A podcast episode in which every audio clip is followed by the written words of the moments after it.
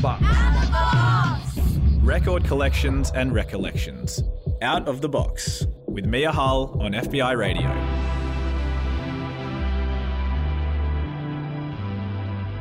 Hey, Mia Hull here on the podcast, streaming online or live on your radio from 12 to 1. This is Out of the Box. Every week, I sit down with one guest and roll through the stories and songs that have shaped their life. If you notice the lackluster audio quality or ambient noises today, it's because my guest and I are each recording from our homes. Both of us are broadcasting from Gadigal country, so I'd like to take this moment to pay my respects to Gadigal elders past, present, and emerging, and acknowledge that sovereignty was never ceded. Today I'm joined by the Honourable and proudly Labor member for Sydney, Tanya Plibersek. She was elected as the member for Sydney in 1998 and since then has tirelessly backed social causes in the House of Representatives. She served as minister in both the Rudd and Gillard governments and served as the deputy leader for the Federal Parliamentary Labor Party alongside Bill Shorten. But that's beside the point. Tanya is a mother, wife, bushwalker, and music lover, and today she's here to talk about the special moments and special records that have defined her life. Thank you so much for joining me on Out of the Box today, Tanya. Uh, it's really great to be with you, Mia. Thanks very much for inviting me. Let's wind back the clock to before your life even began. I want to talk about your parents. Where did they grow up? Well, both my parents were born in what was then Yugoslavia, is um, in the part of the northern part of Yugoslavia, which is uh, now independent Slovenia. And they both grew up um, on farms. My dad grew up in the mountains in this little um, stone house with a dirt floor. Uh, he he actually slept in the barn because there wasn't room for him in the house. Um, my mum, very similar story. Uh, they actually grew up not very far apart in Slovenia, but they didn't meet till they both came to Australia. They met at a dance at the Paddington Town Hall. Let's talk about their journey to Australia because your mum had a pretty eventful trip here, didn't she? Well, both of them did. I mean, they uh, after they were little kids during the Second World War, and that was a, a very difficult time for them. Uh, my father was the youngest child in his family, so his older brothers um, were off fighting. Uh, there was obviously never enough food. There was a constant sense of danger when they were growing up. And for my mum in particular, she said every time there were soldiers nearby, the family used to hide the little girls in the cellar. Um, so it was a very difficult childhood. And they both, uh, after the Second World War, um, was over, Yugoslavia closed its borders and uh, you weren't allowed to leave. They they both left in the middle of the night. So my dad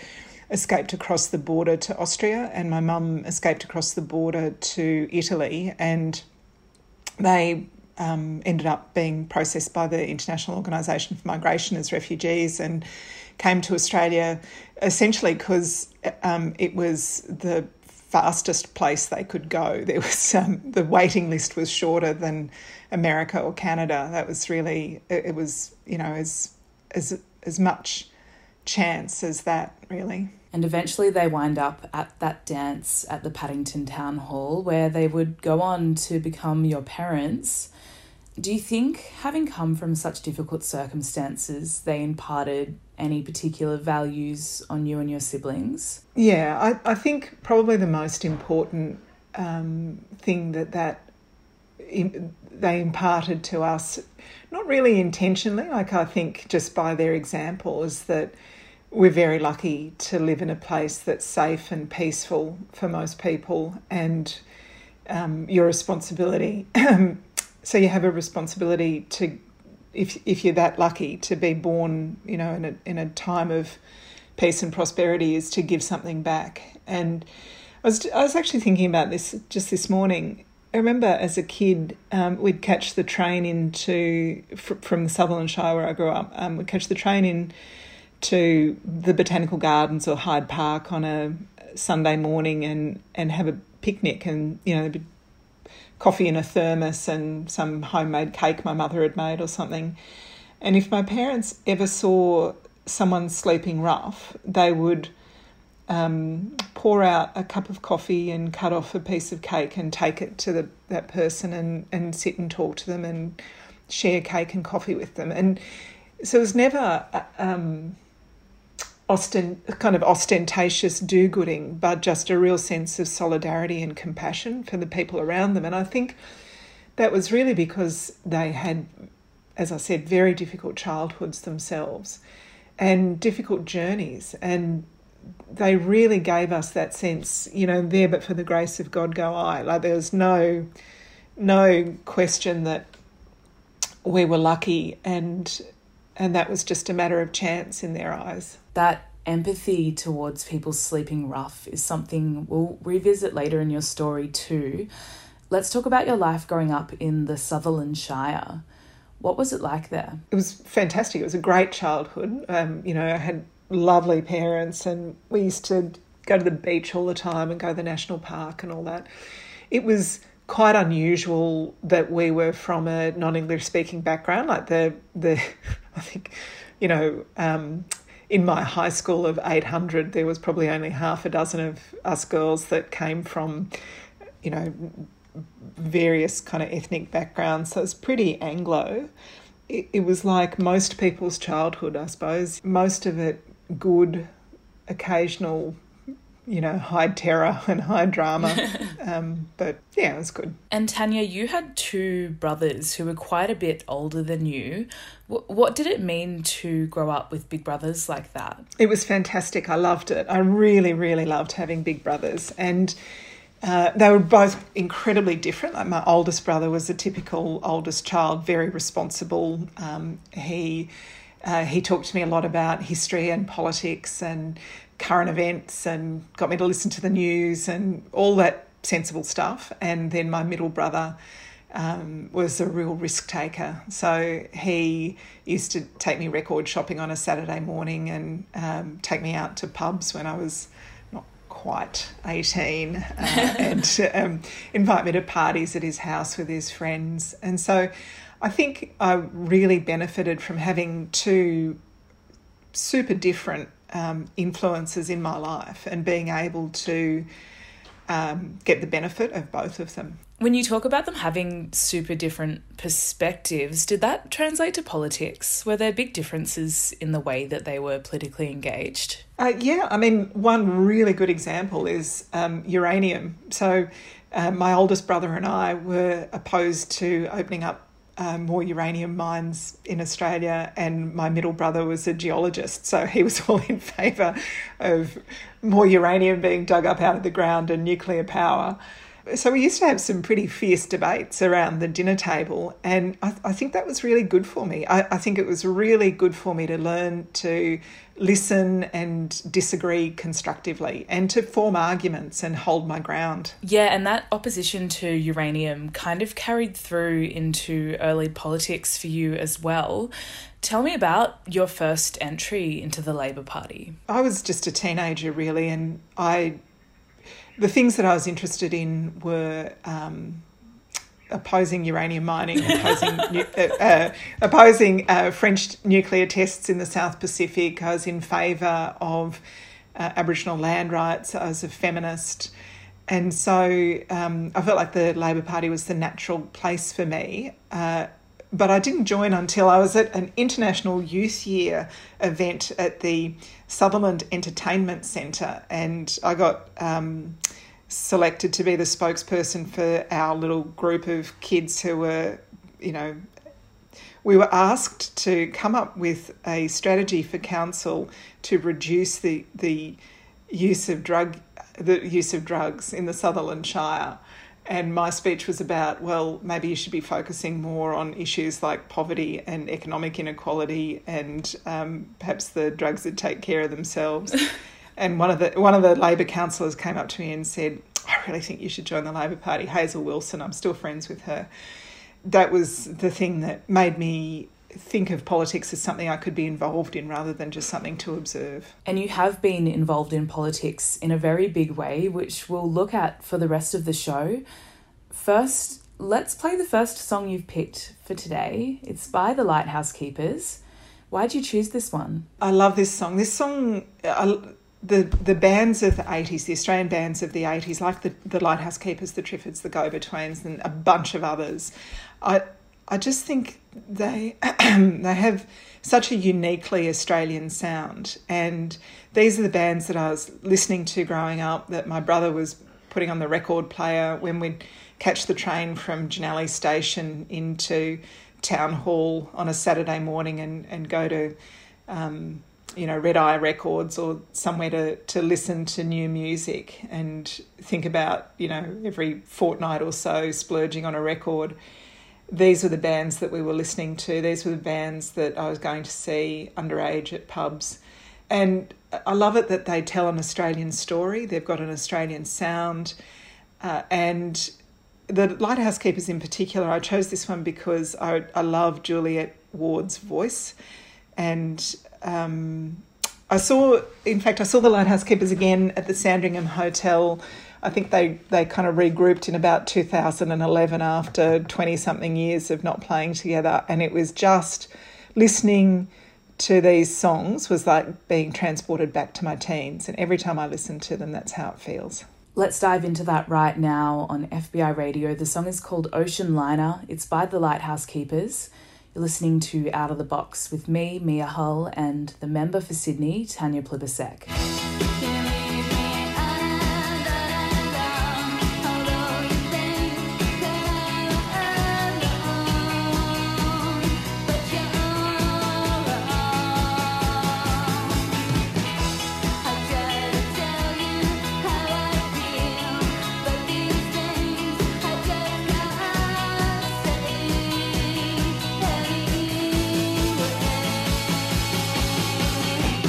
That was Ocean Liner by the Lighthouse Keepers on FBI Radio 94.5. It was chosen by my guest on the show today, Tanya Plibersek. Tanya, just before we were talking about your entry into politics and how it kind of centered on social justice issues, your opposition to uranium was one of the reasons that you stepped away.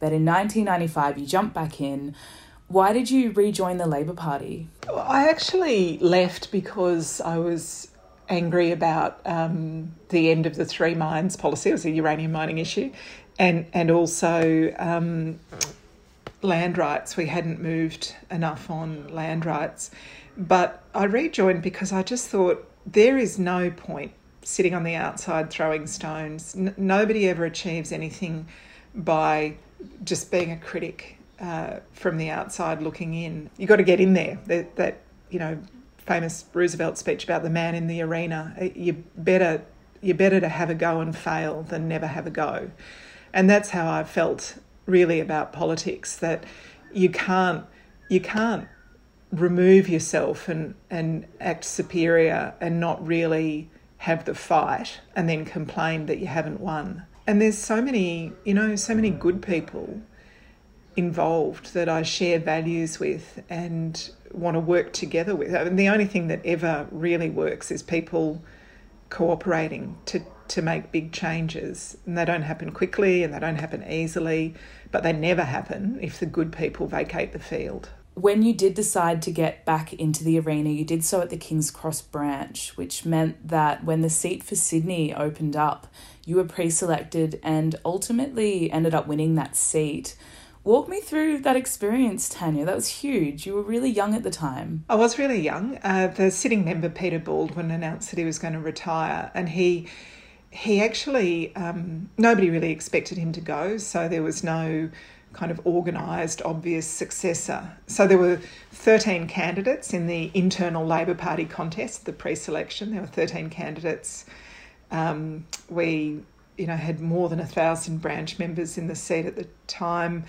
Uh, we had months of campaigning, door knocking branch members one by one, trying to make our case to them. And look, essentially, I just thought I had nothing to lose. You know, I was in my late 20s and I thought it was a long shot that people would trust someone as young as me, but I had nothing to lose. So I think that's a real that's been a, a, real gift in my life. There's been a few times where I've just kind of rolled the dice and thought, well, you know, the worst thing that happens here is I I learn a few interesting life lessons.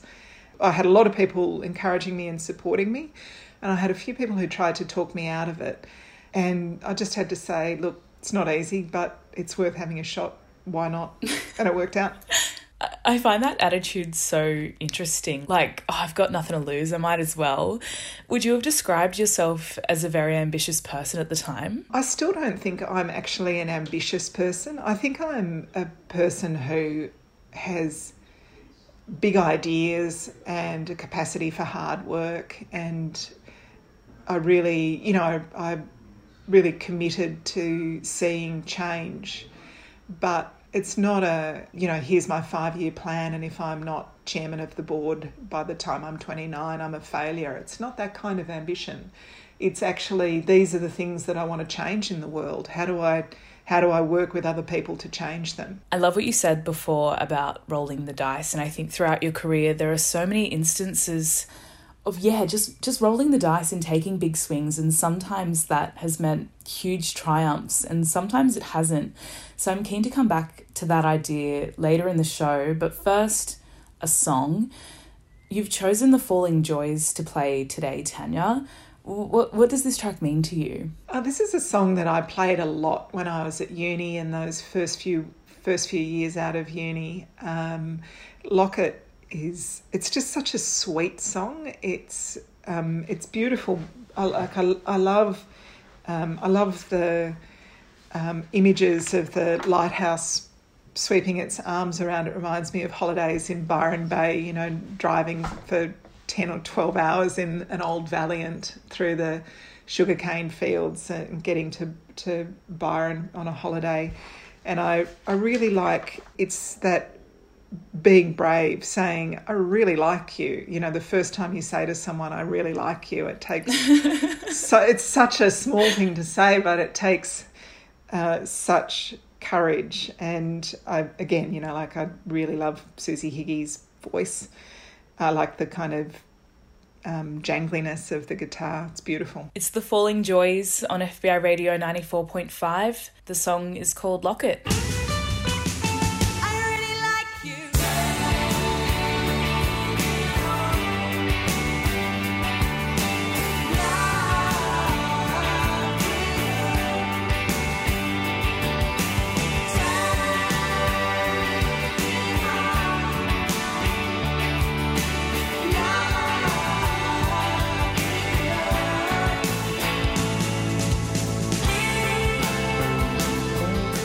song was chosen by the Honourable and proudly Labor member for Sydney, Tanya Plibersek. It was called Locket by the Falling Joys, and you heard it right here on Out of the Box on FBI Radio. Tanya, we left things in 1998 when you won the Sydney seat. I want to jump forward a few years to your push to make Australia a republic. Why was that important to you? Oh, I think it's like a kid growing up and leaving home. You know, you, you can still love your parents, but comes a time when it's time to grow up. And for me, uh, you know, there's, there's so many fantastic things about our country, right? We are so lucky to have 60,000 years of continuous living culture here in Australia where uh, we've been strengthened by generation um, after generation of migrants from different parts of the world.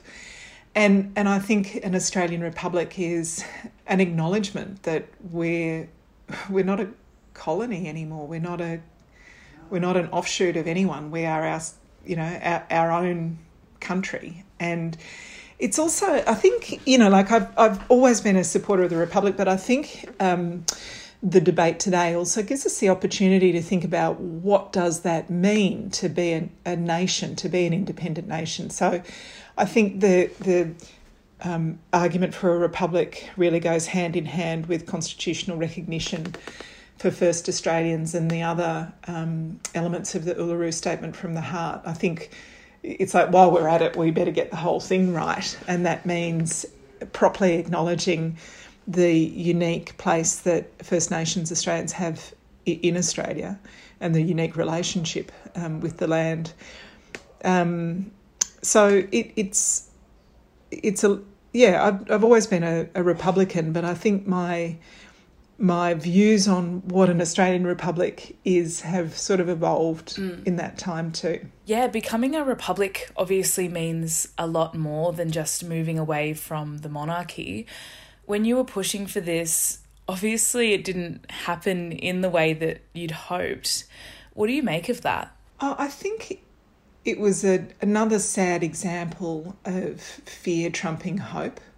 And I, I was so frustrated by some of the conversations I had at the time because um, I could see the fear campaign was working. You know, people like Tony Abbott saying you can't trust a politician to run the country. So, you know, if we had a an Australian head of state, it would be a politician. And I was like, Tony Abbott saying you can't trust politicians, a bit ironic. um, and then, but basically saying to people, well, if you don't, if you don't know enough about it, just vote no. Instead of saying, if you don't know enough about it, let's have a conversation about it. What are your fears? How can we, you know, how can we do this in the, in a way that is positive and uplifting and brings us together? And instead, had a bunch of people playing on fear and division and you know really everything that's worst about us. And politics actually there are, are, moments like that where you really see are, are we are we going to go low road? Is are we going to retreat and, and act from fear? Or are we going to op- be be open and embracing and move forward and be positive and you know look to the future? And the republic the loss of that was because we had some some people who were just determined to play on fear and division and I'm always sad when that happens. Yeah, and I guess playing on fear and division in that way pushed the idea of Australia as a republic really far back on the back burner if we're talking about rolling the dice politically, that was probably one of the times that you rolled the dice and weren't so successful. Yeah. I think timing was a big factor in that as well. So while we're talking about timing, this wouldn't be an interview with Tanya Plibersek without addressing the fact that all three of your kids were born after you entered federal politics. What did you learn from that experience, Tanya? Uh, it's amazing how little sleep a human being really can survive on.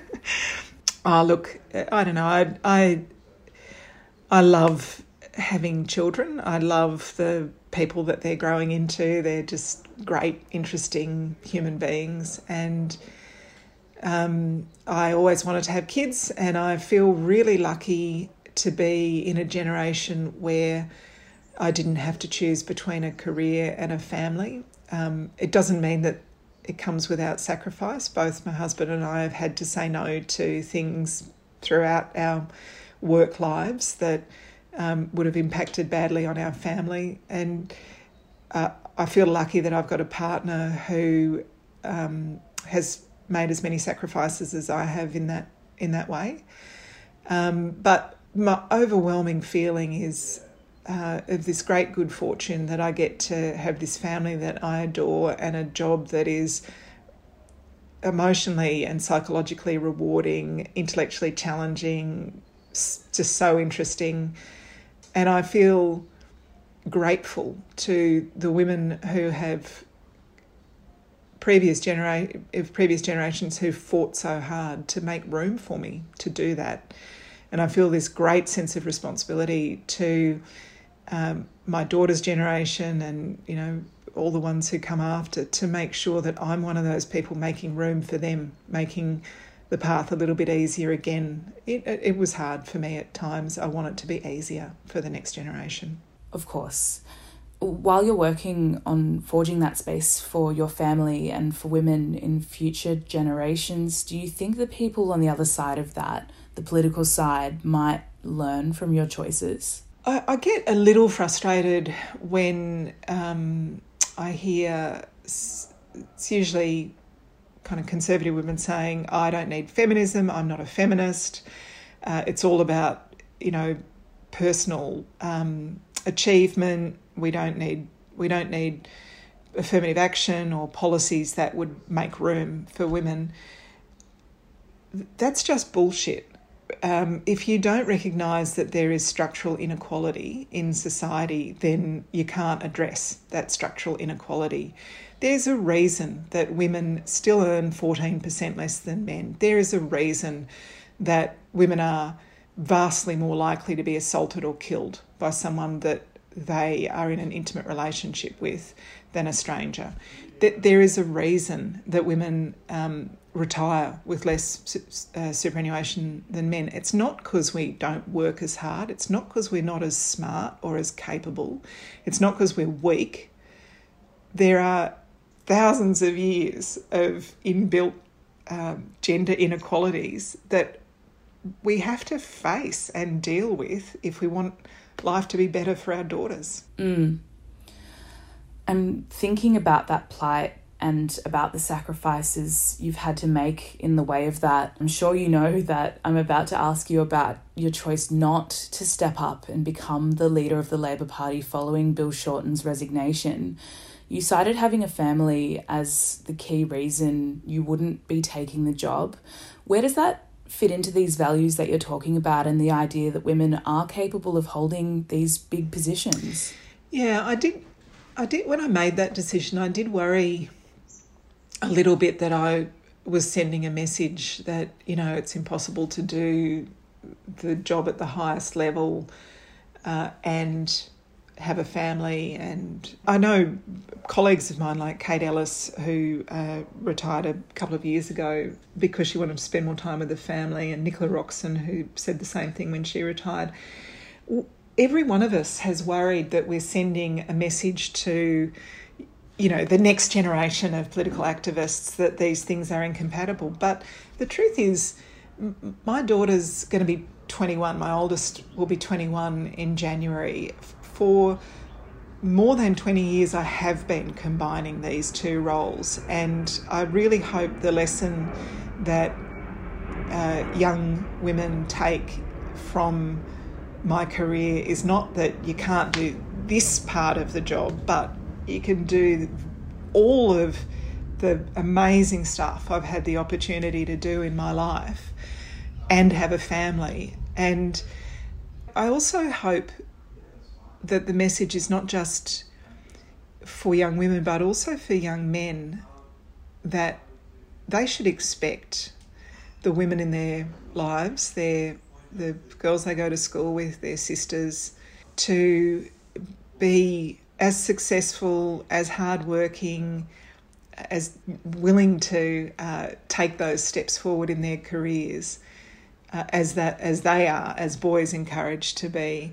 So I hope the message is not just a um, narrow sort of message about what, what girls can do, but a broader message about gender equality and the fact that you actually need to share the load at home if you've got a, a male and a female in a couple and they both want to pursue interesting lives, then you got to divide the boring stuff and just get it done. I want to play a song for your kids now, Tanya. Well, they're not really kids anymore, but you have picked a Taylor Swift song to play on the show today.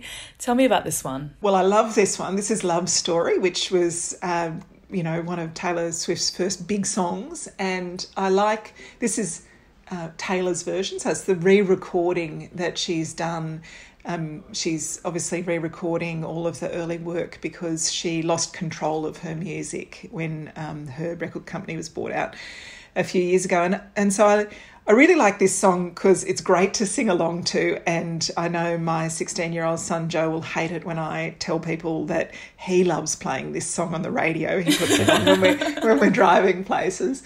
Um, and he loves singing along to it too. Uh, I, some of my happiest times have actually just been car trips with the kids belting out songs at the top of our voices like this song carly simon's you're so vain like there's a bunch of them that we really like singing together. And this one in particular i like because taylor swift is reclaiming her voice as a woman.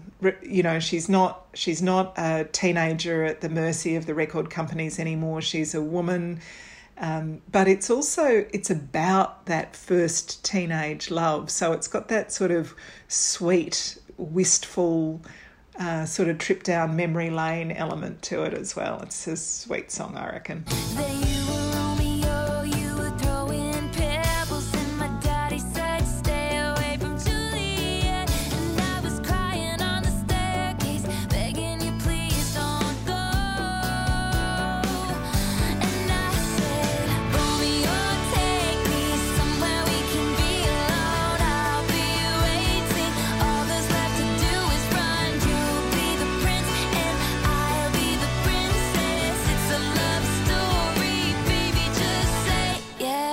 You're listening to FBI Radio 94.5 DAB, or if you're streaming on the website, that was a song you probably wouldn't hear on this station very much. It was Love Story Taylor's version by Taylor Swift, and it was chosen by my guest today on Out of the Box, Tanya Plibersek.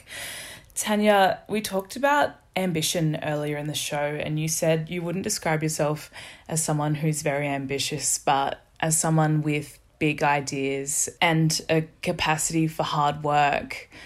I I beg to differ. I think your track record shows both. I think there's a lot of ambition and a lot of big ideas and I want to spend the next part of the show talking about some of the things that you've achieved in your time working as a parliamentary representative. So, let's jump to 2003 when US President George Bush visited Australia. It was a huge moment for you. Tell me about the letter you presented to US National Security Advisor Condoleezza Rice. I wanted George Bush to understand why so many Australians were opposed to the Iraq wars. And I didn't want to, um, like, there's a lot of talk about boycotting his uh, speech to the parliament and things like that. I, I don't think we convince people by turning our backs on them. I think we convince them by engaging with them. So I drafted a letter and I got um, a lot of my colleagues to sign the letter. And then I thought if I tried to actually hand it to him, I might get shot by his securities. So I took the opportunity of giving it to Condoleezza Rice, the National Security Advisor who was travelling with him. And uh, in that letter, I, I just laid out that, uh, you know, I thought the, the weapons of mass destruction case had not been made, that um, nobody was supportive of Saddam Hussein, but if, if the international community is going to do something about Saddam Hussein, then they have to do it with the uh, under the auspices of the United Nations. That there's a proper process to follow, and um, didn't manage to convince George Bush. But uh, it was a, I think it was a good way for the millions of Australians who opposed the Iraq wars to know that their parliament although John Howard was a, a supporter of, um, you know, all the way with the US on this one, that there were parliamentarians who disagreed and were um, putting the alternative viewpoint. Yeah, and I guess that does speak to what we were talking about before about picking the right moment and rolling the dice. I want to talk about the fact that you got so many people behind that letter because it seems like throughout your career you've got this uncanny ability to really rally people together and get multiple stakeholders agreeing on an issue. You did that successfully when you were working as the Minister for the Status of Women and you put together a $44.5 million national plan to reduce violence against women and their children. That plan had a lot of stakeholders as well, Tanya. Tell me about that. That's so impressive. Yeah, actually, that that national plan um, is just coming to an end now, and uh, the the work on the next national plan should be working. It's one of the things that actually survived from the Labor era into the the Liberal government, and I'm very pleased that it did. Uh, the, the aim of the national plan was really to say everybody has a responsibility to reduce violence against women and their children. And um, that means local, state, and federal government. It means the um, non government sector working with government. But the only way, really, to achieve anything like this is to set timelines, allocate responsibility, put some funding behind it. And, and it's better not to do that in a haphazard way but actually to sit down with the people who are going to be responsible for making the changes and say, what do you need? How does it need to happen? What do we need to do as a country to get this right? Um, I look back now and I'm proud of the work that we did on the first national plan, but uh, I would do it. I would do it differently if I was drafting the next national plan. I think um, it. You know, there's. I'd like to be uh, more ambitious than we were. Uh, I think we've got a better idea now. I mean, some of the things that we did, like um, putting more money into research and prevention programs, I think we've now got more evidence of what works. Um, we need to back the evidence rather than, you know, trying to start from scratch every time we want to um, make improvements. but yeah, it's a it's a good piece of work. I think it stands the test of time. And it's not to say that it was without ambition at all or that that period of your life was without ambition because that was within 18 months of another really ambitious feat. I'm talking about your plan to halve homelessness in Australia. Yeah. Tell me about that. Uh, again, uh, that white paper on homelessness, I'm so proud of that work. We, um, when I was the housing minister, we we built 21,600 new public housing homes. We built the first 35,000 um, National Rental Affordability Scheme properties. Um, the Liberals cut that program when they came to government.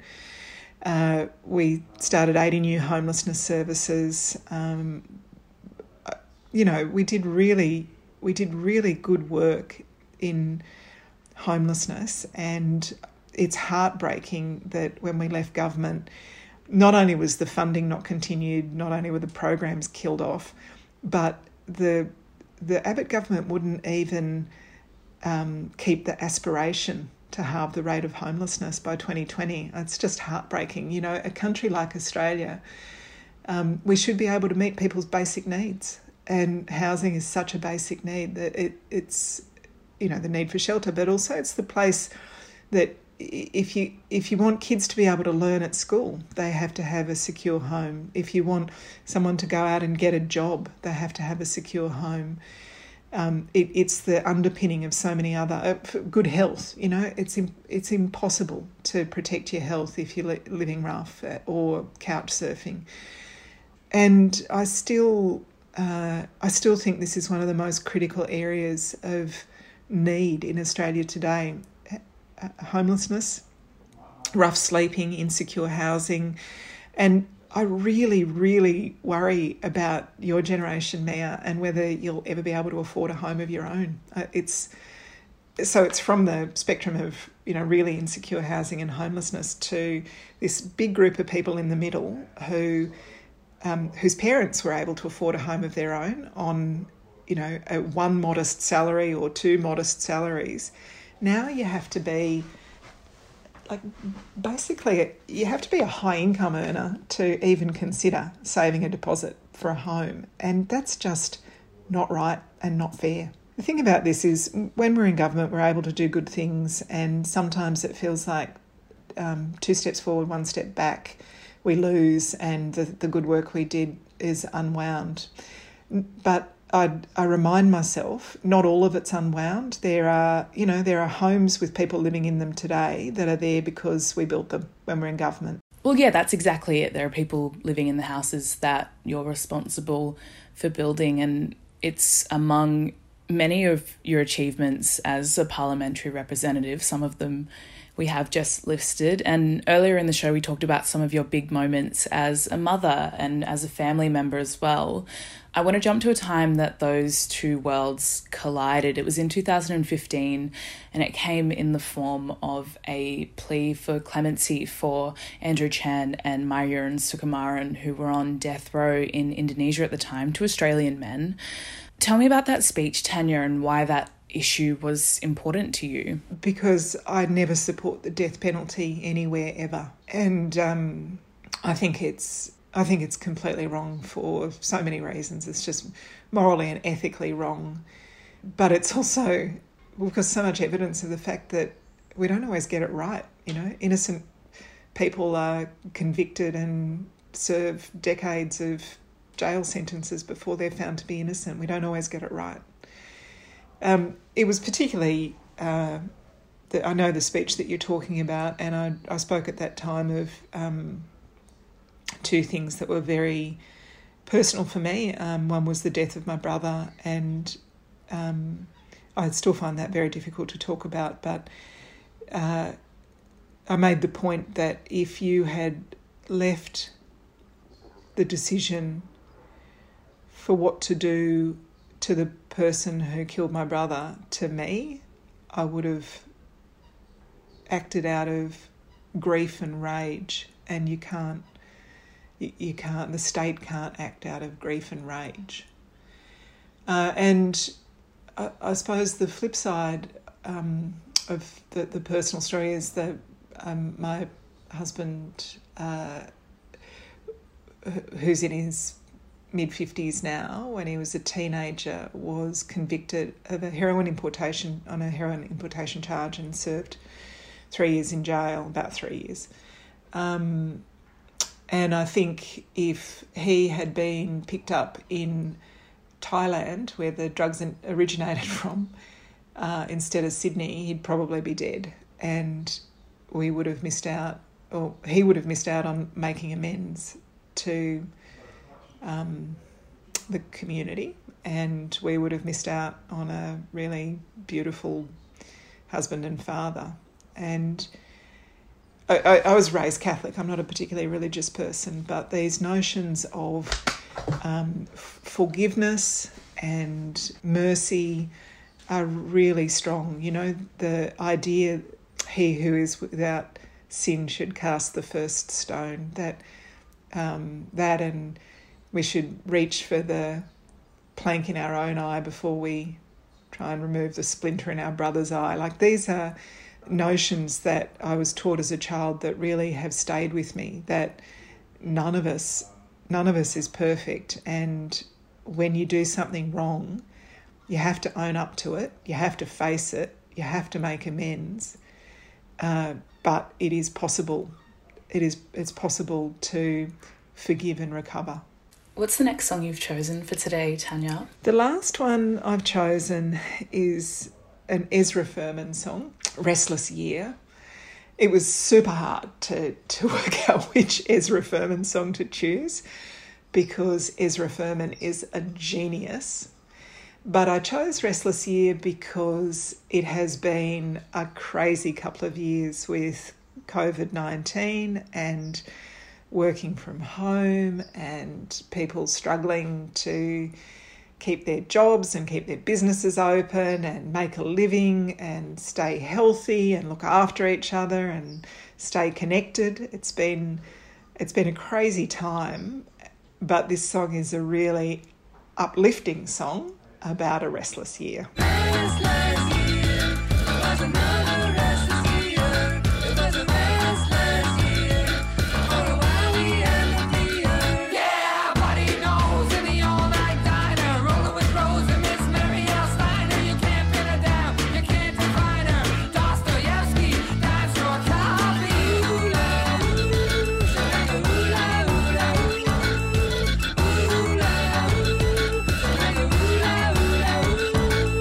Ezra Furman. The song is called Restless Year. You are listening to Out of the Box on FBI Radio 94.5. My name is Mia Hull and I am joined by Tanya Plibersek. Earlier in the show, we were talking about, you know, your uncanny ability to pull together multiple stakeholders for these big causes. And last year, that materialized in the form of a book, Tanya. It's called Upturn. Oh, yeah. Better. Yay! We're plugging the book. Yay! We're plugging the book. it's called Upturn, a better normal after COVID 19. What do you think a better normal looks like? A better normal is fairer, more just, more equal. Uh, it's jobs with a future, security, predictability. It's kindness and compassion, looking after each other. It's everybody having an opportunity to pursue their dreams. It means a great education system. So every kid, no matter where they grow up, no matter what their family background or their, their suburb of origin, has every opportunity in their future. Uh, it means um, making the most of these amazing gifts we have uh, in Australia. We could we could be a renewable energy superpower. So I talk about how renewable energy could power those new jobs and new industries. Um, it's uh, coming to fair terms with First Nations Australians uh, through implementing the demands of the Uluru Statement from the Heart. It, it's fairer, more just in a in a nutshell. I was thinking about how much we'd achieved, right? During COVID-19, we moved almost overnight to remote learning. We doubled unemployment benefits. We um, we had JobKeeper, so people didn't lose their income if they had to stay home. Um, we Australians stayed home. Uh, they looked after their neighbours. They got to, you know, there was all these WhatsApp groups being set up for the street. Do you need me to get you something at the shop? So you're doing all right. We connected um, again. So there's all this worry and trouble and difficulty um, on the health and economic fronts. And we rose to the occasion so amazingly. What can we do as a nation if we apply that same spirit to the other big challenges that face us, like inequality, um, like decarbonising our, our energy supply? What can we achieve? I mean, it, it's really, I don't know, sky's the limit, I guess. It's so, I guess, charming is is the right word to hear these sentiments and how much they align with what you were talking about in your maiden speech back in 1998. It was really optimistic. And yeah, you were talking about your role as a Labor member being to articulate a positive vision for a better Australia and breathe life into that vision. I want to know how you intend on breathing life into these ideas you're talking about right now. Is it through being an author or a parliamentary representative or, you know, leader well, of the Labor Party? um, the, the, reason the reason I wanted to put it into a book is because I thought I'm having all these conversations. Uh, it's basically a bunch of people that I like and find interesting, right? And one of the wonderful privileges of being a member of parliament is you can ring someone like Ross Garnaut and say, Ross, I see you've written this book, Superpower, about um, a, a, green hydrogen powered uh, industrial revolution here in Australia. Can you talk to me a little a little bit about it? And I, I, would, I just wanted to share those conversations that I get to have with you know, Ross Garnaut or, or June Oscar, the Race Discrimination Commissioner, or um, Sharon Lewin, who's uh, this amazing uh, um, doctor uh, in Melbourne, who's um, you know cr- critical to our COVID response at the moment. Like all different people. What do you reckon? Like this question, what do you reckon? How can we do it better? And I I didn't want to hoard that privilege to myself. I wanted to share it. So if people want to read the book, that's great. They get to share the, that fantastic opportunity I have to ask these great questions. Well, yeah, if you were wanting to read the book, I'll put a link to that one up on the programs page on fbiradio.com. Also, on the programs page, you'll be able to listen back to this whole episode if you like, or you can listen back via the podcast, wherever you get your podcasts. Tanya Plibersek, thank you so much for joining me today on Out of the Box. It's been such a privilege having you here. Oh, it's been lovely to talk to you, Mia, really. You've chosen a body type song to wrap up the interview.